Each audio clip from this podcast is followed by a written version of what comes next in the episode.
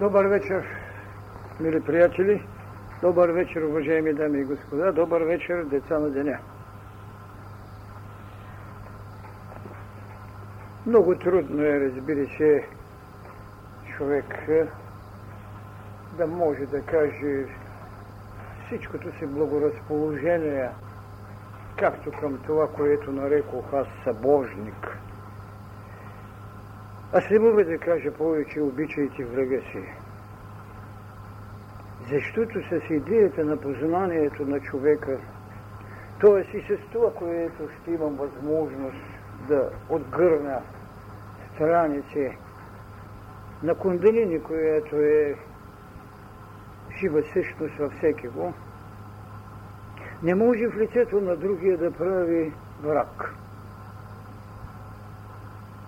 Разбира се, че иерархия на познанията и посветеността е искала да избави човекът от отмъщението, което религиите, за съжаление, разбира се, така е било, са проповядвали око за око, зъб за зъб, грешниците да убиват с, да бъдат убити с камъни, без да се знае, въпреки че посветените са знаели, че именно в кристала се крие първата енергия, първата сила на Фиат Лукс, първото слово на Творецът.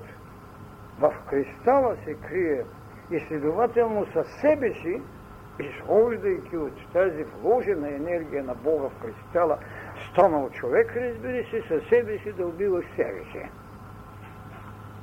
Странни морали, различни категории на оценка за човека, себеизяждане, морално достоинство, след това убиване и в края на краищата една по-виша същност в еволюцията на духовните вълни. Христос можа да даде свобода. И все пак, под всичко, що е било, се каза, обичай врага си. Представете си колко властна е била отработената доктрина за живот, за да бъде измолен човека, дори врагът си да обича без, без да му се даде тайната, че той не обича врагът си, той обича събожникът си. Това е думата, която искам да внеса. Да се разбере, че вие обичате събожника си, вие не обичате врага си. Той е същия, който сте и вие. Но това е, Христос им дава великата тайна, че човекът, т.е. той самият, който е Исус, а след това е Христос, наречен Син човечески, Син Божий, е едно и също с Отца. И все пак другия си остава враг. Това е тежката наследица, която остана на човешкият род. И зато и малко трудно идваше да се надкраче тази река, да обичаш врага си, дори малко неразбрана. И все пак, този враг, ако можем да кажем, че това сме самите ние, или ние в другия, тогава вече дойде тази дума, това понятие, което би ни спестило насилие върху себе си да обичаме враг, вместо да кажем, че обичаме събожника си. Т.е. този, който е с нас и който също е син на Бог. Може би това е най-голямата потреба, чрез която трябва да открехнем врати. И зато и тази година и в посланията, а предишните години ние сложихме една свобода, свобода в идеята за злото, когато сложихме надписът, който стои още и ще стои няма да бъде махнат хилядилетие, този надпис няма зло, има не еволирало добро. Не може да бъде махнат. Защото той е съпроводен с една духовна вълна на мъдростта, като знания, ама знание да бъдеш, а не да имаш. Колкото и много да е напълнено ковчежето на умътни с понятия, ако благодатта на духът не ги усини, не се става пророчество, Става се умен, но не може да стане пророк. А човекът не е само едно пророчество, както казвам за Исуса Христа, че Той е едно живяно човечество. Христос е живяно човечество. Ако някой може да влезе в тайната му, ще види, че целият живот човечески е в него. Ето защо тази година, като благодат на посланието, стоеше децата на деня, като отговорност в пъти служение, са зримия теогон. Теогонията освободи човека от съмнение, стихиите да бъдат властни над него без наименование. Затова даде на стихиите имена на богове, с което ги подхрани към битие. Нищо не идва случайно, нито името е една случайност.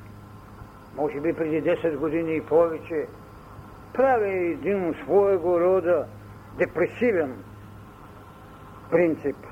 Сменяйте имената. Стига Драган Иванов, Иван Драганов. Сменяйте нотацията, за да може да влизат други енергии. И точно те са свързани с това. Други енергии, които хранят тази или онази добродетел. Затова човекът в едно ново битие ще бъде един зрим теогон. Зримият теогон, който още не е Бог, разбира се, но знаете фразата човекът е един Бог в развитие. Но е в развитие, а не животно в човек. И тезата беше какво? Ако в една минала духовна вълна, ако в една категория се рече да сътворим човекът, сега в стъпващата суб-шеста коренна раса ще се каже и се казва вече да изведеме Бога от човека. И тогава ще видите как цялата тази велика схема стои една реалност, че човекът е един Бог в еволюция. Че човекът е един зрим тръгон. Зрим но нека се осъществи. Нека изведе, а не да се твори. Да изведе Бог от себе си. Това е, което аз наричам пътя на кундалини, една доктрина на живота. Аз тази лекция не можех да я чета преди 3-4 години. Трябваше да се познаят всички други необходимости. Трябваше да се видят и пътищата на коренните раси, за да може тогава с идеята за смъртта и за животът, с идеята за правото на избор, с идеята за духовните вълни в еволюцията, да може този мироглед да бъде изработен. И от тук нататък човекът вече свободно зависи с коя чакра или с кой, кое свое поле ще работи, ще може да разшири знанията, за да отстоява това, което нарича приказ. Приказ за своето битие, което не може да бъде далеч от това на другият. Човеците се разминават не защото пътят са различни, а защото тяхната иерархия е различна. Пътят е един. Човекът, като божествена даденост, беше белязан и какво рече Христос? Бъдете мъдри като змията. Хондалини – за кундалини, разбира се, преводите са различни, но той ще си остане един. На санскритски винаги ще се казва събуждане силата на змията. Другия превод, който има повече гражданственост в нашата култура, това беше змия огън. Не го намирам в речниците, така добре казвам, уж модерни, нови речници, но опознатото име, с което се служише това, което можем да накажем школите, е си змия огън. И то е много по-верно, отколкото само това, което те ни казват, както е котланги, онова, което има завито тяло. Важното не е какво е тялото завито ли, отвито ли, е тялото навито ли, развито ли, спирално ли. Важното е какво има вътре в това тяло. Има енергия, която е огън. Това си е тяхна работа, разбира се, индийците са по така разукрасите. Така че когато кажат те котланги, разбират тяло, което е извито, което е завито и така нататък. Или другото Бхуджа Джанги, което буквално пък преведено значи женска змия. Женска змия, обозначаваща, разбира се, една космична сила, която се проявява във всеки отделен човек. Като жизнена сила и чието седалище безспорно е в последния пръшлен или тази чакра, която наричаме Младхара. Послед първата чакра, коренната чакра. Безспорно тези неща вие винаги може да ги намерите в различни учебници. За съжаление, не всички са така цялостно еквивалентни, има разминавания, има разминавания добри в определение на чакрите, между втората и третата в индийското схващане и в европейското схващане, което безспорно се защитаваше най-ясно миналия век от господин Чарлз Ледбитър, а индийското продължават, разбира се, да си ги допълват, да си ги изясняват. Дори очудващо е, когато се дава една информация, макар че по-старата индийска култура има по-ясни, според мен, така както познавам проблема, по-ясни, по-уточнени схващани, въпреки че се натрапва това, което е изживял Кришна Гопи. Още в 1937 година, когато е медитирал, какво му се е случило, какви усещания имал, когато чуя за благоприятните миризми, ми хваща комата. След това обаче е дадено нещо, което много ме изумява. Изгубването на связ, изгубването на жизненост, изпадане до положение вече на пресмъртност, както е казано, и безспорно начинът да бъде опазен, нещо, което според мен е в явно противоречие с същината, че трябвало е да бъде, да се казва така, лекарски гледан и така загрижен, охранен от съпругата, докато се съвземи, защото не могли да намерят пандитите, така наречените тяхни големи учени, които да дадат обяснение как може този човек, на който кундалини се събужда, обаче начина по който ми е казан не е много ясен за тях, а, да изпълни в а, такава немощ, че да дели смърт и живот. Та, между другата храна, в която безспорно противоречала, му се давало и сварено месце. Вижте, посветените не едат месо не заради това, че трябва да бъдат защитници на животните, като Бриджит Бардо. Нека да се разберем. Вегетарианството в школите на посветените няма нищо общо с принципа да браним животните, да не упражняваме насилие и да не убиваме. Това е жива глупост. Ама съвсем глупост. И затова тук ме изуми, когато намерих тази работа тяхните последни трудове. Вегетарианството или по-скоро неупотребяването на местна храна е свобода от отрицателна енергия, която в нашата жизненост се появява като страх. Прецетеният страх в животното, който безспорно се кондензира като енергия. Колко енергии знаят хората? Нищо не знаят. Знаете енергията на електрическия ток, ама тока познават ли го? Не, там овладян.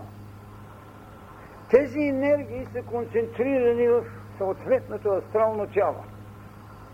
Когато се касае за тези чакри. И безспорно, тази еманация на страх от астралното тяло в физическото тяло, все това, колкото и да го варите, това месо, колкото и да го печете, то не може да освободи тази импрегнация, ако мога така да се изразя от този вибриращ страх. Така че господин Гопи и цялата му школа, там където не могли да намерят пандити, които да им дадат обяснение, е една модерна гола лъжа. Съвременна, макар че доста рано е станал случая.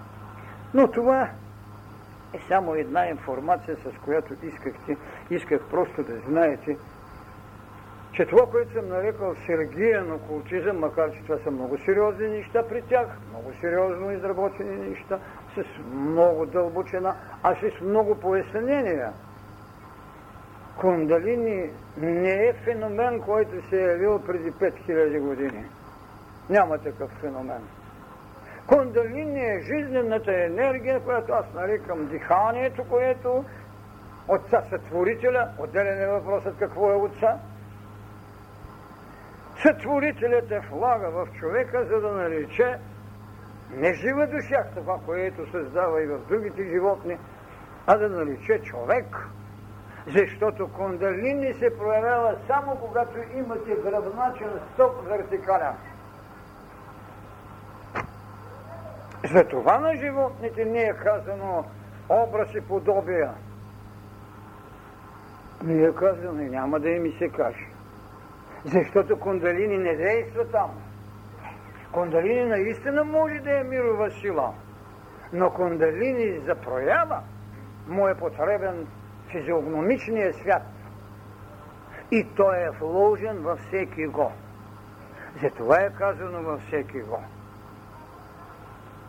Отделен е въпрос, кой се ползва от него. И кога? И как? Затова те са създали индийските школи. Направили са свои упражнения, с които търсят събуждането му. Това, което е усинило отделни случаи и те са го описали, а повечето от другите неща, които като книжнина имаме, трябва да ви призная, че просто нямат личен опит с събуден контролен. Тази еманация, която някой път известен човек в ниските полета има, тази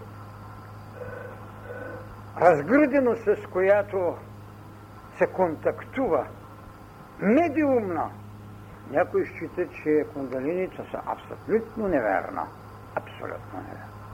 Медиумността не е кундалини, както пророчествата не са кундалини.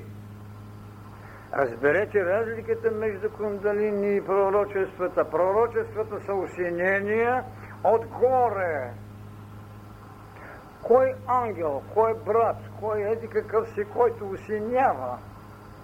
Възможно ли е тази формула? Много възможно, естествено най-естествено и примитивният образ на това е това, което наричаме контактите, контактьорството, медиумното, за което миналия век особено пък беше властно в цяла, цяла Европа. Европа вместо да получи наука как да събучи, как да опази, да извика на живот кундалини, Европа се занимаваше с ефтиния феномен на контактьорството, на психоанализите, психоанализа на Фройд, който не можа да надкрачи още мъничко, за да можеше да бъде повече от гений. Идеята за прераждането, която му липсва. И тогава вече вие виждате идея за внушение и какви ли нещети, но не и кондалини. Кондалини е вечната сила, която това дихание оставя в човека и безспорно официално се знае за седем чакри, има още десятки чакри, още десятки колела, както ги казваме, в които също така тази енергия работи и храни организма, охранява го или го наказва, ако щете, когато не може и не са прочистени. Ще го накажи.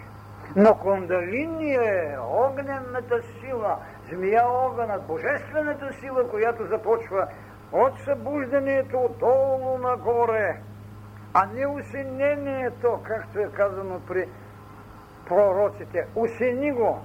Да.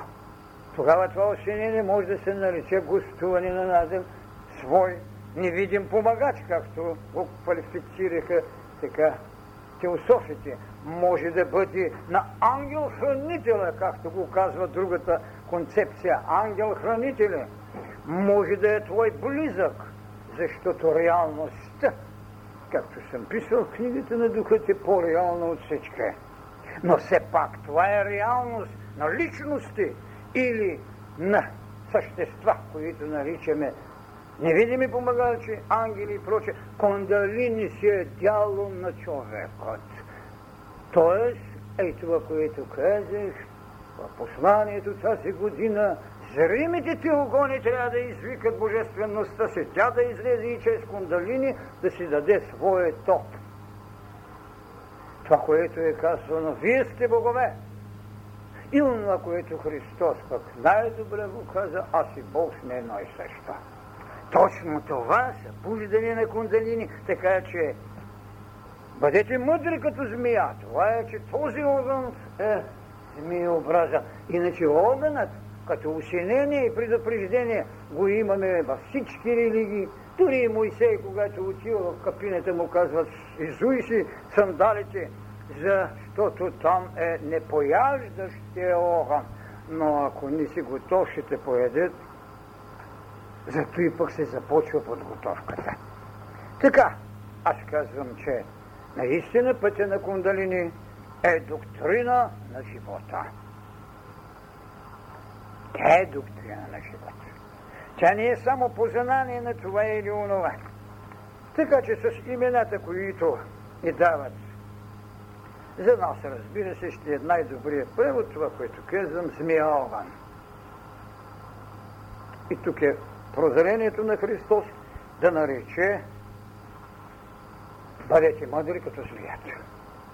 Отделен е въпросът, че змията е символ на цяла религия в древността. Тя е символ и вие ще я видите в ръката на Шива, символ на прераждането, защото всяка година сменя кожата си. Тя е символа на извивката, на спиралата, която не е директното движение, което не ви дава никакво богатство. Зато еволюцията е право на избор и тяхме лакатуши. Сега какво е направила великата тайна, когато е създала кундалини, от която казвам, можете да изгорите за миг. Така че Гопи, когато говори за това, не му е ясно едно, въпреки че в Индия има достатъчно науки, които могат да му обяснят. Събуждането и минаването на кундалини може да стане по два различни пътя. Зато и те казват как кундалини става в живот. Когато характеризират, някои казват като мравката върви. Други казват като змията, лъкатуше. Трети казват като птицата, която от клон на клон скача. От чакра на чакра. Други казват като скачаща маймуна, която може от тук да се качи тук. От първия център да се качи в седмият. И така да направи своето и ако не са прочистени каналите, което в повечето случаи става, да се получи една разсейка на огнената сила. Какво е направила природата да съхрани човека? Направила е един централен канал. Централен канал, по който трябва да мини сушумна. Сушумна.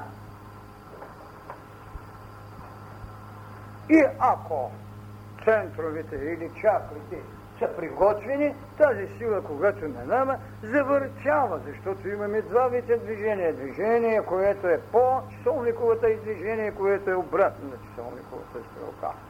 С съвършенно различни предназначения. И когато това скачане може от тук до горе да стане, както го казва скока на маймуната, ние можем да получим един естествен ред на светлина и знание и изведнъж това, което е характерно за цялата система от пракрити, както го казват индийците, от богоприродата, пракрити, до божествения човек, Пуруша. Това е велика тайна, и именно в Поруша е съсредоточена цялата същност на това, което наричаме космичния човек. Поруша за мен е безспорно голяма истина. Може ли човек да се види космична цялост? Може. Отделен е въпроса. Може ли да я понесе? Вложена е тайната реално съществима е.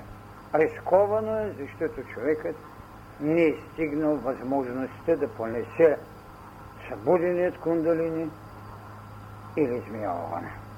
Но съществува и те са сложили точно този скок, който могат да наричат пракрити божествената природа до божествения човек Бог Пороша.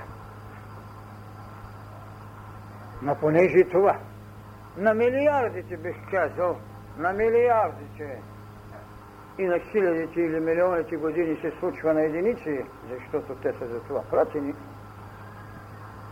за да ни изгори в този огън, съпровождат сушумна централния канал или нади, както те ги казват, т.е. и да по-скоро не нади, и да е левият канал, мади се казват каналите, по които минава, съпровожда с шумна с още два десен и ляв канал Пингала и Ида. Отиване и връщане.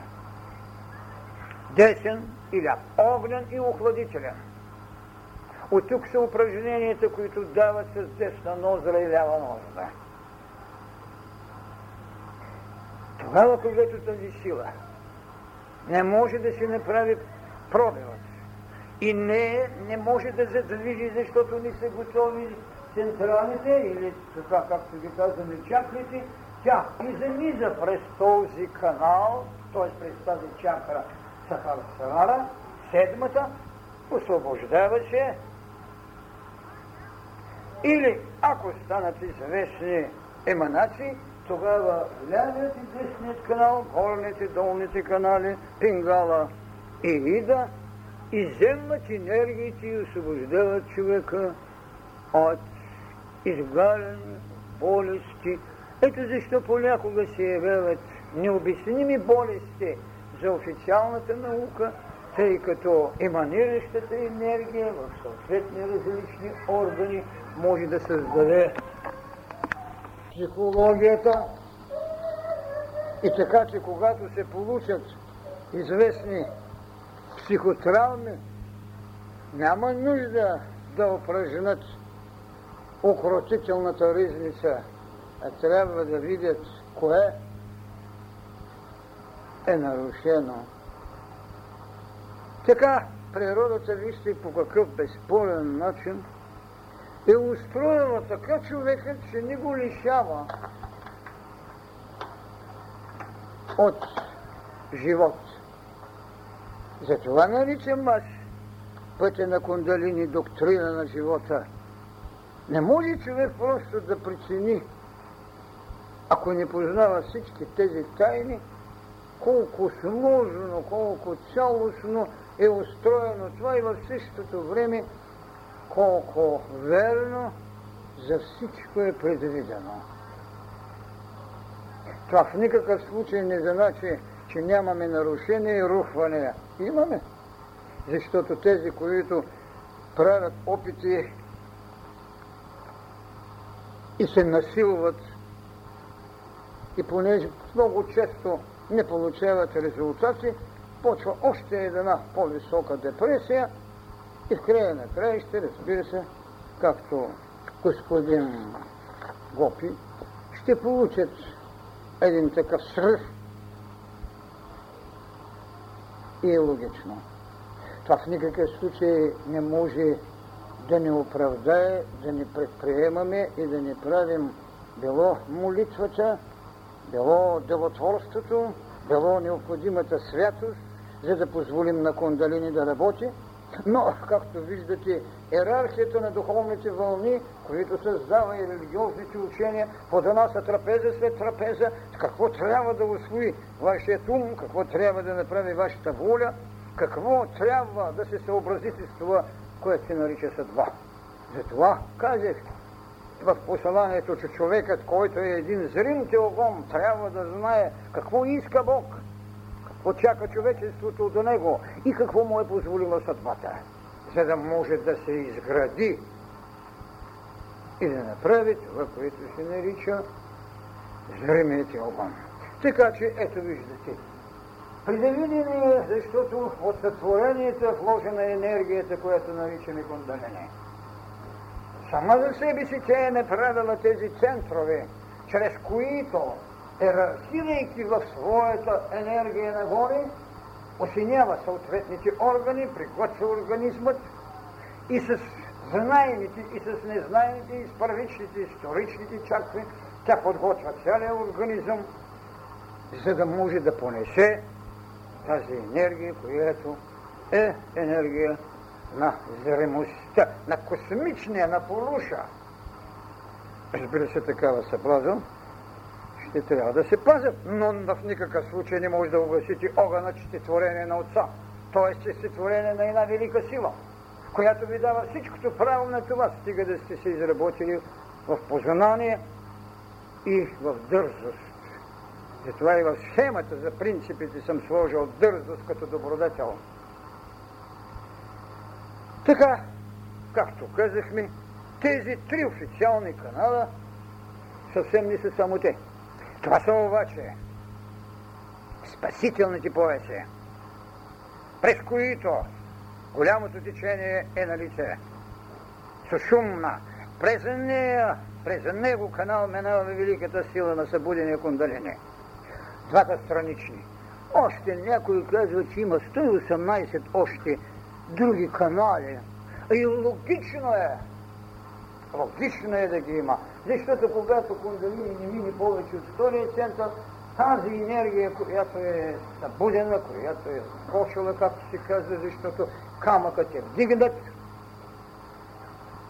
тя трябва да се погълни и тя подготвя тази област, за която безспорно целият организъм след това трябва, когато дойде тук и се буди, да няма протести отдолу.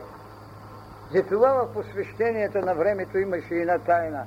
Може да сте получили и седмото и осмото посвещение, ако във второто имате една шупличка в своето развитие и пропуска от някъде, връща се или връщат те, за да няма негодованието, за да няма страхът от битие.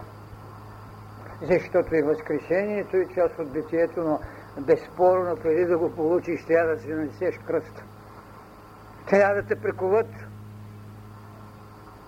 Ще трябва да кажеш да им прости на онези, които те приковават в насилието. Ама трябва като него да знаеш, че тяхното насилие е твоята благодат.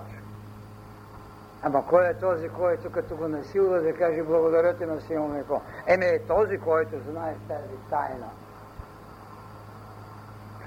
Тези неща изглеждат несъвместими с иерархиите, но нека приемем нещо друго.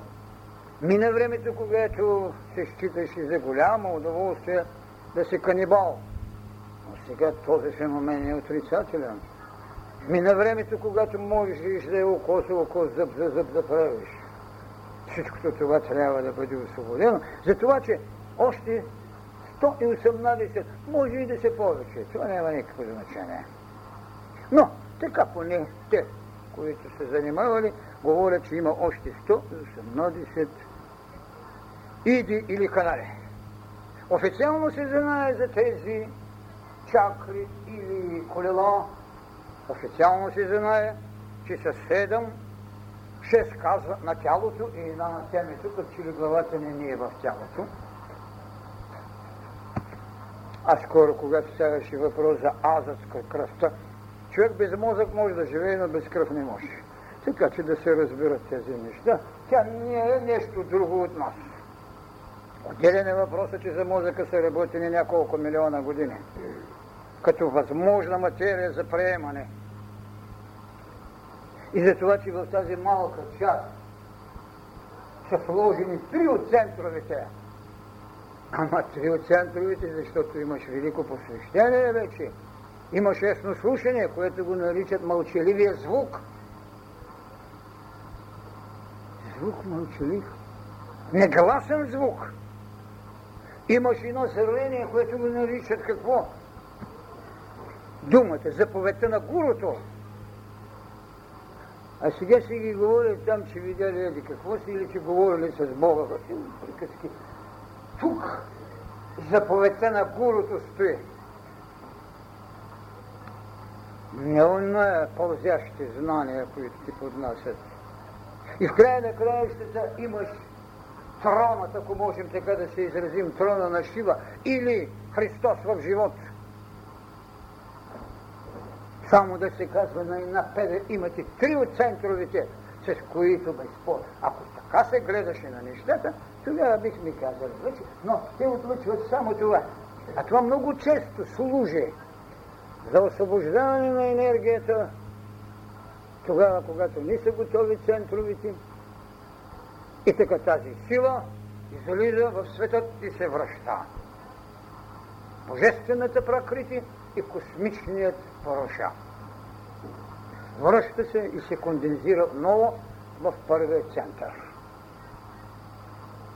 Много често и така разбира се добре направено, човекът, когато има събуден този център, той не се занимава къде стои и горото да му заповяда. Много е смешна тезата, когато говорят някой, дето не разбират от тях. Видял някой да е прочел някъде Исус Христос да е седнал кръста му, да прави някакви лотоси, нека си ги прави Буда и да е седнали да гадае, да прави предсказания, да говори за виждания. Защото този център, когато имате, вие сте универсалност, вие сте поруша. Няма нужда да правите ясновидство. Това е смешно дори, защото неговата воля, неговата мисъл, защото неговото дяло е това, което Кондалини като универсална даденост прави от човеците богове. Това много добре е казано син човечески, но и син Божий. Тогава той може да каже на своята материя, пръсни се. Така че този център е твоята всемирност. Това е тронът, тронът на Шива. Какво е Шива? Смърт и възкресение. Какво е Христос? Смърт и възкресение. Живяно човечество. Има ли в себе си цялото човечество? Има го, естествено го има. Има го и това, в чието път се е събудила кундалини и му прави правото да разпределя енергиите. Има ли този универсален център на сърцето, където прави едно съзнание, което наричаме универсално, но не е божествено? А трябва да се гледа. Когато разглеждах тази тема, казах нещо много особено. Всички се разглеждали пътя на кундалини, в еволюцията. Но никой до сега не е разгледал пътя на кундалини от инволюцията. когато е слизал, когато това велико дихание му е дало правото, къде и какви пристани си е направил, за да може излизащия след това в еволюцията кундалини да се спре или да свърши своята голяма работа. Кундалини в инволюция ни го видяха. А не може да няма нещо, което се еволюира да не е било инволюционно. Няма такъв случай. Няма. Така че тук безспорно ще се спра само на седемтя генерални чакри, въпреки че има десятки други, които подпомагат целостта на организма.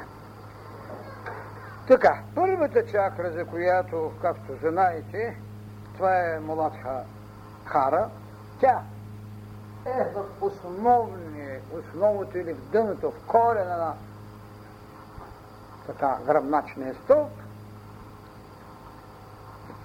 И някой от тях казва, че тя управлява, разбира се, половите органи, отделителните системи.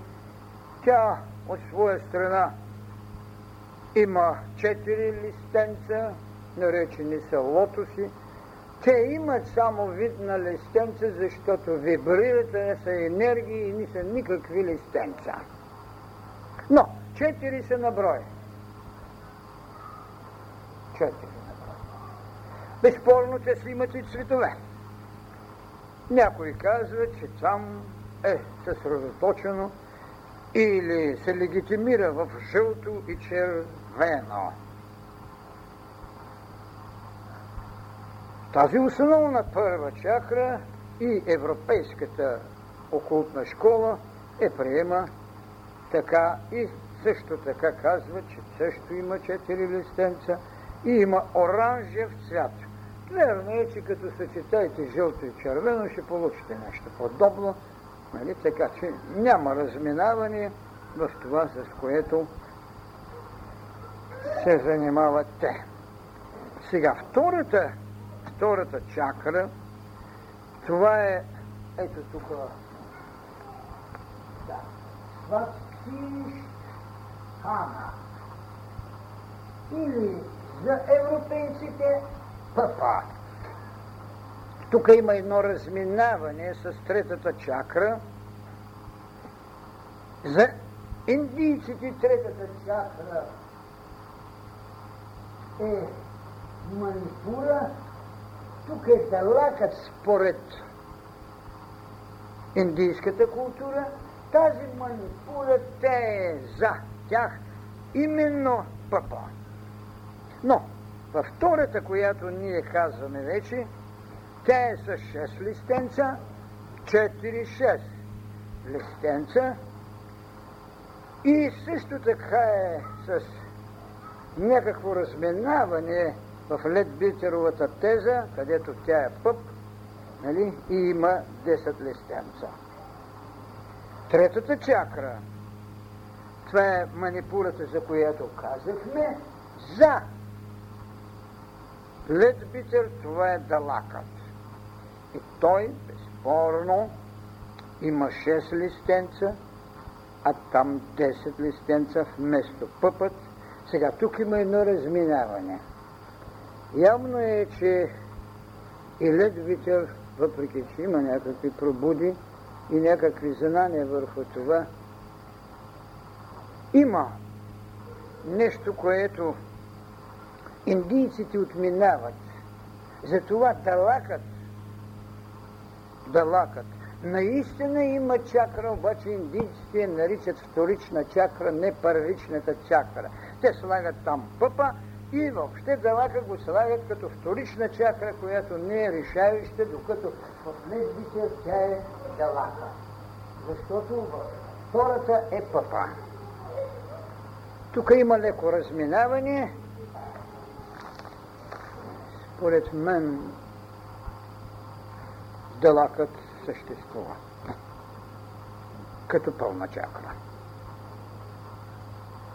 И пъпа съществува като пълна чакра. Сега във втората чакра ние имаме бяло с оранжево. Прелит ветер, това е сложено като слънчево. Много е трудно, много е трудно, когато човек а, няма яснота в знанието за цветовете. Как се съчетават, с какъв нотен брой вибрации може да се получи нещо и когато няма ясната представа черно-бяло, жълто яди какво си, тогава може да се получи и това разминаване. В това отношение за мен художниците притежават прозрението, защото в астралното поле те виждат. Няма нещо по-красиво да видите цветове в отвъдността. Наистина са изумителни красиви неща. Търсенето обаче на тяхната реална физическа плоскост е нещо много трудно.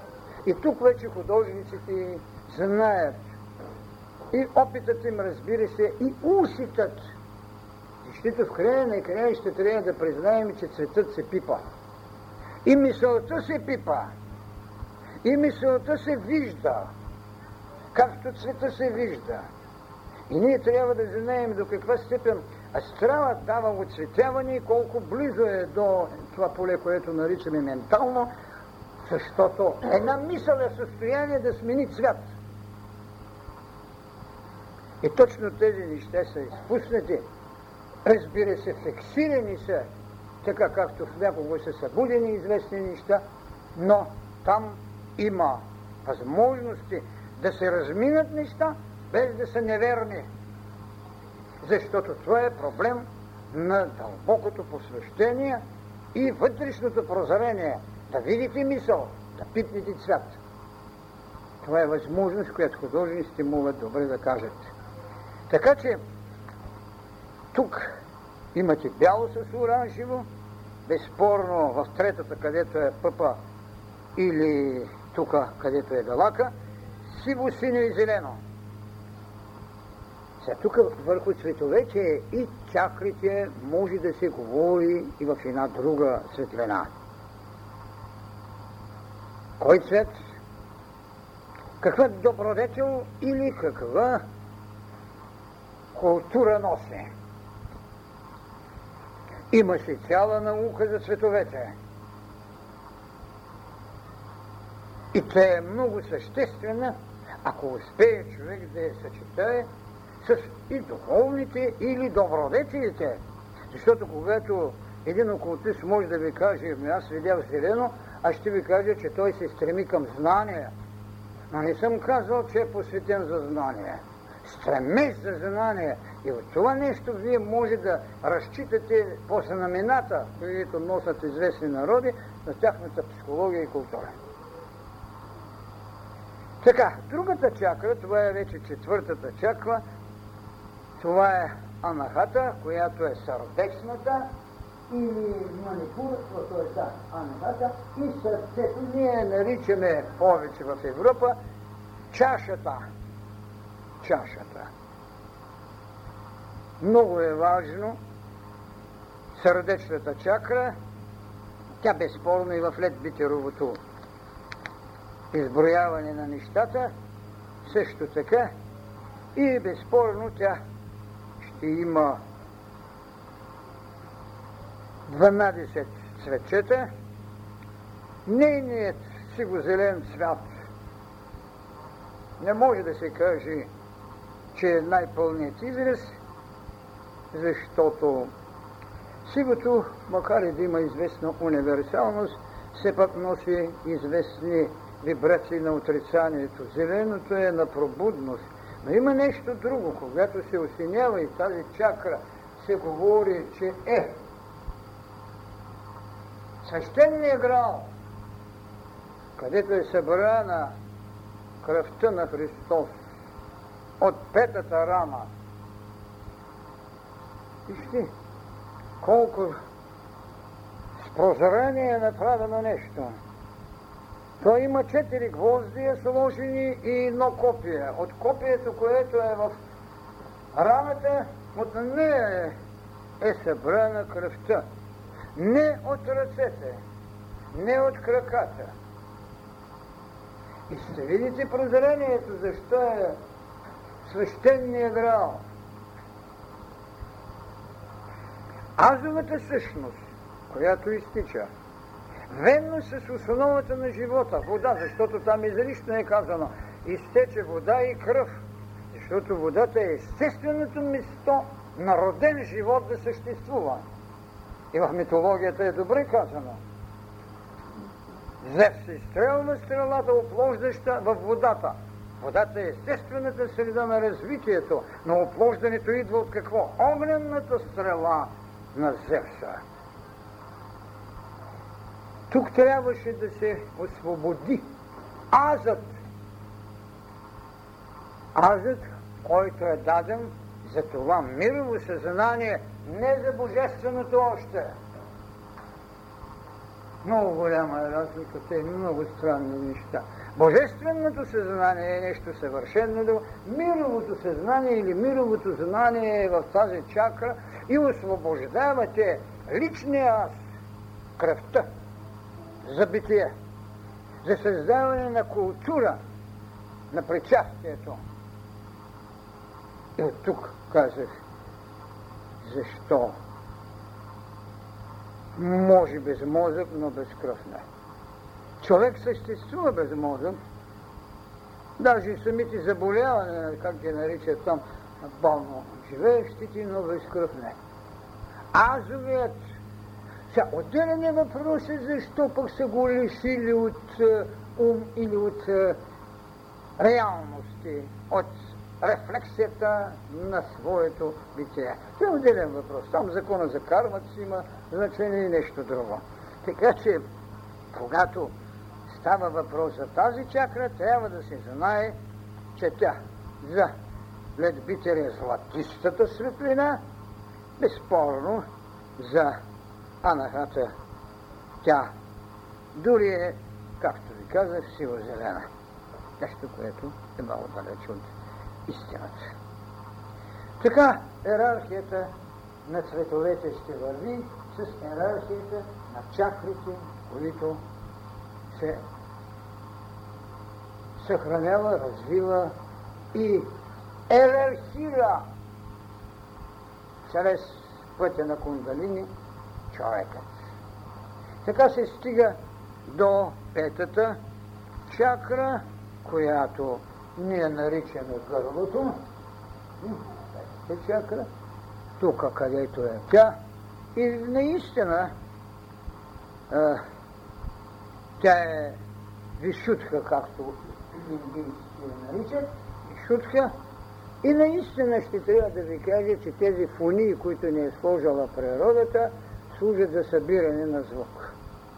Слушането, а още повече, когато става въпрос за вътрешното или мировото слушане, се върши от тук, а не от тук. Разбира се, медицината може да си направи съответните обяснения и тя сигурно ги дава. Сигурно ги дава, но се слуша от тук.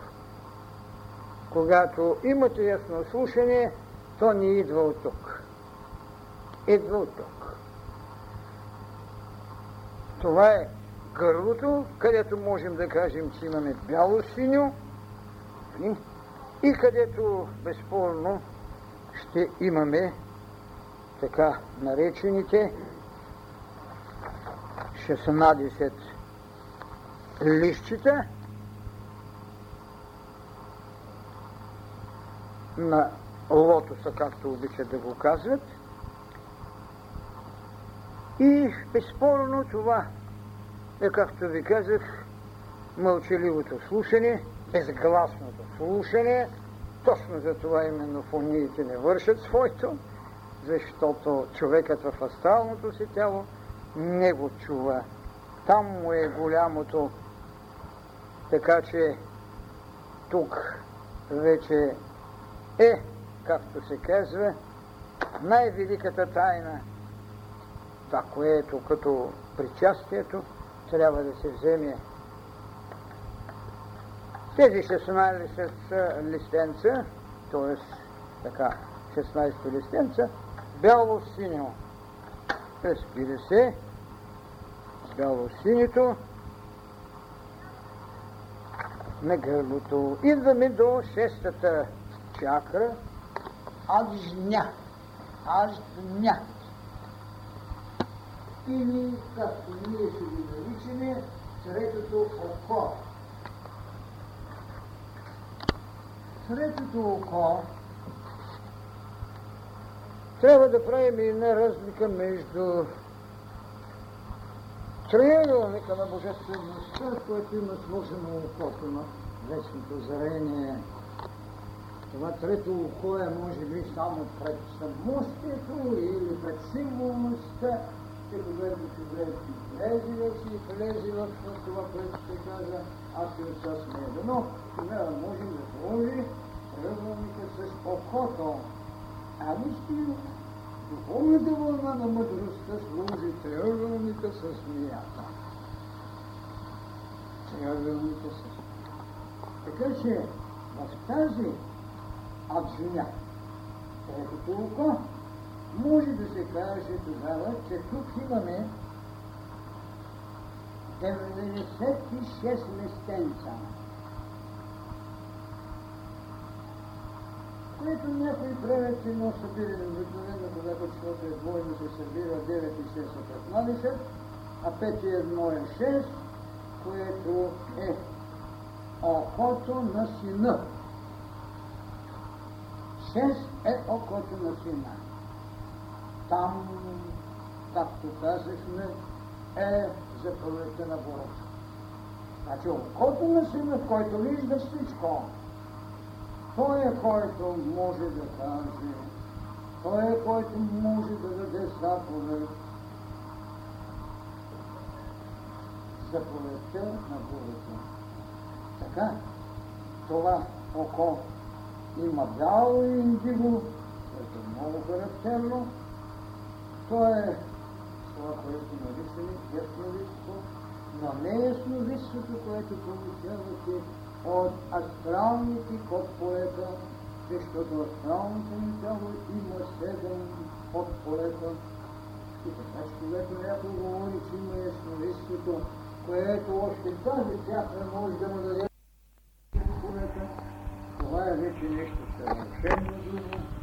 И точно тук са иллюзиите на голяма част от хората, това, което нарекох оракулът, трагедията на човечеството да отива при оракула, вместо да прочете там на самия храм пише познай себе си и ще познаеш боговете.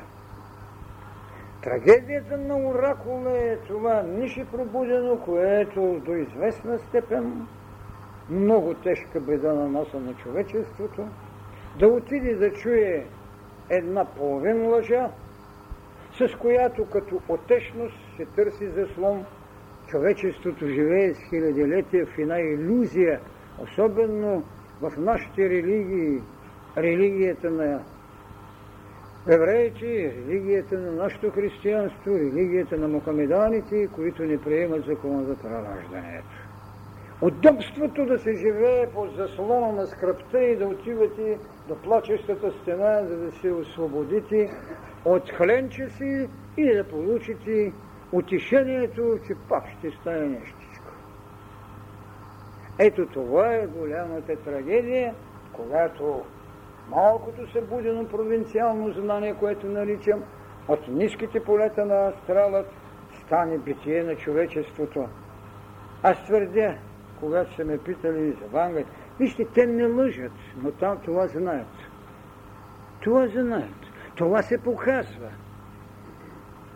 Не може да те излъжи, че иглата или волът се намира еди къде си, но когато става въпрос за нещо, което надкрачва игла и вол, там вече нещата са съвършенно неясни, защото няма кой да й даде знания. Невлизането в менталния свят, а той има също така висши ниш ментал, че откъде ще вземете знания за причинно-следствените деяния. Ми, другото е така, иди при онзи лекар да те излекува. Да, това са така, това са неща, които баба ми като баеше ги казваше. Така че човек трябва много така будно, в отговорност, когато се касае за този трон, т.е. по-скоро за тази заповед на ясновидицът, да бъде съвсем наясно и тези 96 листенца, т.е. са тези там не 96, ами двете са, които се получават, да бъдат съвършенно защитени. Отново той и аз сме едно. Предмостието, което го чака да мине, от което много често се възхищаем на Ниче, не е въпросът само, че еди кой си го използвал за какво. Между животното и свръхчовека има един мост, който се нарича, живот, се нарича човек. Този човек трябва да бъде надмогнат. И точно когато човекът се освободи в идеята за свръхчовек, то е това, което нарекохме теогон, то е това, което наричаме човекът в еволюция за Бог. То е това, което не е вече сътворено, то е извело, защото болката на Бога в човека е нещо страшно.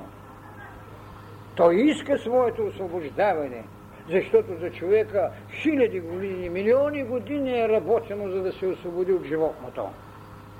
А за Бога ще трябва да се работи, да се освободи от човека. И тогава идеята си, че човекът е един Бог в еволюция, безспорно ще върви и така ние ще дойдем там, където имате вече два вида ясновидство, за което горе-долу поговорим. Астралното ви ясновидство, за което безспорно е под всякакво ниво, но е добра игра. Добра игра на иллюзията на човешкия ум да се удовлетворява, че е чул нещо извънземно. Това е голямата иллюзия. Това е астралното виждане. Отдавна човечеството е работило с менталните светове и създало не вавилонската кула, към която се насочиха и след това ги разделиха, за да могат да работят с другите тела. Това беше порива на времето. Дайте всичките си усилия да изградим кула, която да стигне до Бога. Да, но като дойде ума ги раздели. Не искат да разберат какво е вавилонската кула, ме нека си чупят главата. Устримът беше астралният, раздели ги умът. Ще се дойде ли до едно положение, когато можем висшият ум да употребиме, за да може пък да бъде разделен от причинността и да имаме този непрекъснат вървеж. Това са духовните вълни. Това е пътят. Така че Кундалини тук е идея за божественост, която трябва да се осъществи. Така, а жената дава другото, което казах, менталното ясновидство. Това, което някои се задоволяват с менталните или мисъл формите, с които се срещат. Те виждат някакви мисъл форми и мислят, че работят с това. Не, не. Това са мисъл форми, които съществуват и ги долови, някой ги направи. Ама тези мисъл форми се изчерпват. Те могат да се нихилират. И безспорно причинният свят може да ги нихилира, но те се работят с това. И трагедията е там, когато тези голями церемонии, които с хиляди години се събирали с милиони човешки същества, да отиват на процесията, с която излъчват мисли, ми зато и са трайни тези неща, защото ги храним с нивото на нашата мисъл. Безспорно идва време, когато съответните нови духовни вълни разрушават. Това беше величието на Христос този храм. За три дни ще го разруша и ще го възстановя. Това беше голямото на Христос. Ще го разруша и го разруши. Кой е вярвал тогава, че този човек с 12 души ученици и 70 последователи ще направи милиарди? Вярвал ли е някой? Нито майка му, нито баща му, нито другите. Че майка му отива да го търси там, той казва къде трябва да бъде там, където това е на отца ми, а не при вас. Ще го разруша и ще го възстановя. Това е голямата. Това е кундалини. Божественият огън у нас, смия огън у нас. Това, което нарекох. Доктрина на живота. Това е кундалини. И затова, когато е имбулирал, той се е оставил пристане. Естествените пристане с които безспорно ще извика своите, за да създават школи, култури, духовни вълни, религии, какво ли не искате, за да може да върне Бог в себе си. Защото тайната за човекът беше дадена. Тайната на Бога да изведете от човека е това, което са търсили духовните вълни и религиите. И така, последната чакра, която наричат Сахасрара, или това, което наричаме ние теменната, а по-скоро всички си я казваме седмата чакра, както казах, има още други десятки чакри, които по места се работят, но тази е, която безспорно е аз и отца едно. Трона на Шива Христос в живот. Христос възкръснал. И тогава ще разберете, че преди години, когато говоря, че материята не може да бъде отричана, че материята трябва да се одухотвори. И това е възможното и това е което ще става. Затова в една следваща духовна вълна, която ще наречем истина, ще има духовна вълна, но нази предпоследната ще имаме нова последната, тя няма да бъде дори духовна вълна, защото тя е вълната на свободата. Свободата е духовността. Тя не може вече да бъде определена с атрибути, с феномени и с други постижения. Това е и нейният цвят, безспорно, както знаете, ще си остане виолетът, защото това е цветът на духът.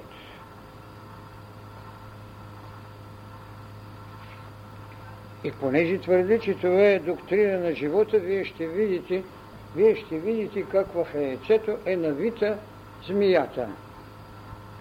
Яйцето е зародишът да сътворим и го сътворихме. Но да му дадем и диханието, за да може да стане и образ и подобие, това е голямото и това е именно змията, кондалини или при нас змия мъдрост, като ерархическа потреба в ученията за развитието на човека. Така, змията ще остане за нас една водителка, както в идеята за мъдростта, като избран път. Безспорно той рече, че тя трябва да бъде придружена с една добродетел която е добродетелта на гълъбът, кротост, кротки като гълъба и мъдри като змията. Така светът ще се разгърне в тезата за изправения гръбнак, когато наричаме човек. Така вертикалният гръбнак – е материя, по която трябва да пропечте дух. Така, тези седем чакри могат да ни напомнят за изработените седем тела у нас. Когато говорим за вътрешния си свят, те могат да ни напомнят за седемте печата – с което е подпечатана книгата на живота, за която не можеха дори светите отци, които се намираха около трона на отца да ги щупят. А Христос можеше. Вижте, каква безпощада има в идеята на Христос. Защо? Защото събуденият Христос е трон. Докато царствите, светите старци пееха там възхвалните свят, свят, свят. но не притежаваха силата да щупят печат. Значи, така е за всяка чакра, която е заобиколена от добродетели и от личности. От религиозни учения, за които безспорно казах, много дълбално стареят и много дълго сте стари. Така е и в човека. Човека вехне в някакво убеждение. Страх го е да сложи под хваса. А знаете каква воля е бил Шива, когато се били голямото бяло море. Змията, която пуща отрова, той отива да изпи отровата, за да освободи човечеството. Така че в нея има и болката, и възмогата. В нея има и прераждането, което в бъдещите културни раси, в бъдещите духовни религии ще спре. Но сега, когато еволюцията е на место, когато това въплъщение е всемирно, когато между раждане и рождество ще има разлика, защото рождеството е за единиците, тогава безспорно свободата да потърсим Бог и Бог да бъде освободен от спомена за човек. Той да бъде освободен от спомена за човек. Ние не можем да се освободим от живот за Бога. Бог трябва да бъде така измъчван в нашата природа, да бъде освободен от спомена за човека. Защото човек няма да умира. Това е тайната на безсмъртието. А щом няма да умира? Защо му е тогава битие, което, както казах, ехото на съдбата, а не гласът. Човек трябва да живее с ехото не, а с гласът на съдбата, защото миналото е свършено. Еволюцията, кармата трябва да отминат. Тяхната потреба е теза, която изправя хоризонталния гръбнак в вертикален. Това е голямото човечество. Разбира се, че върху тази тематика може да се говори с дни. Разбира се, че има много неща, които това е една великолепна работа, как са дадени центровете с съответните листенца, как иерархират, как се губят и какво правят. Защо преди будността тук ще получите само два цвята, само две листенца? Как започваме от една единичност и свършваме с една универсалност? Колко милиони години е работено на това? Необходимостта човека да стане егоист, егоцентрист, за да се отлучи от стадото. И колко много сега битки се водиха от отлучения да не остане егоист, а да стане алтруист. Тогава се измислят потребите от добродетели, тогава се предлагат различни неща, за да може човекът в идеята за свобода да познае необходимостта на ембрионът, който трябва да вложим или да освобождаваме божественият от човешкият. И все пак, те са едно. Едно единствено. Кондалини в живот. Кондалини – доктрина на живота. За съжаление, часовете хвърчат, умората може да не е на лице, но така или иначе.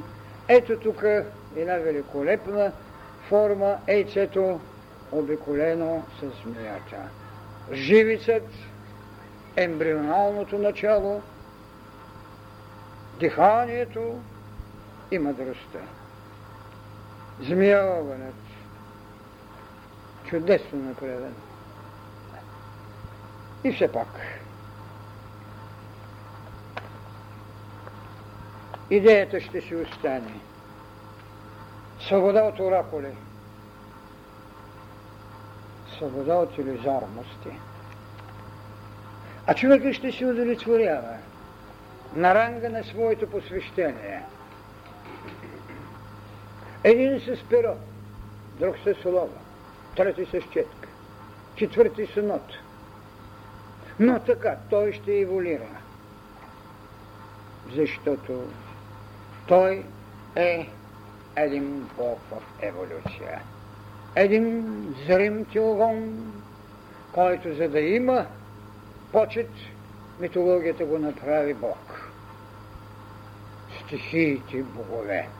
Сега, стихията човек, зрим теогон. Благодаря ви.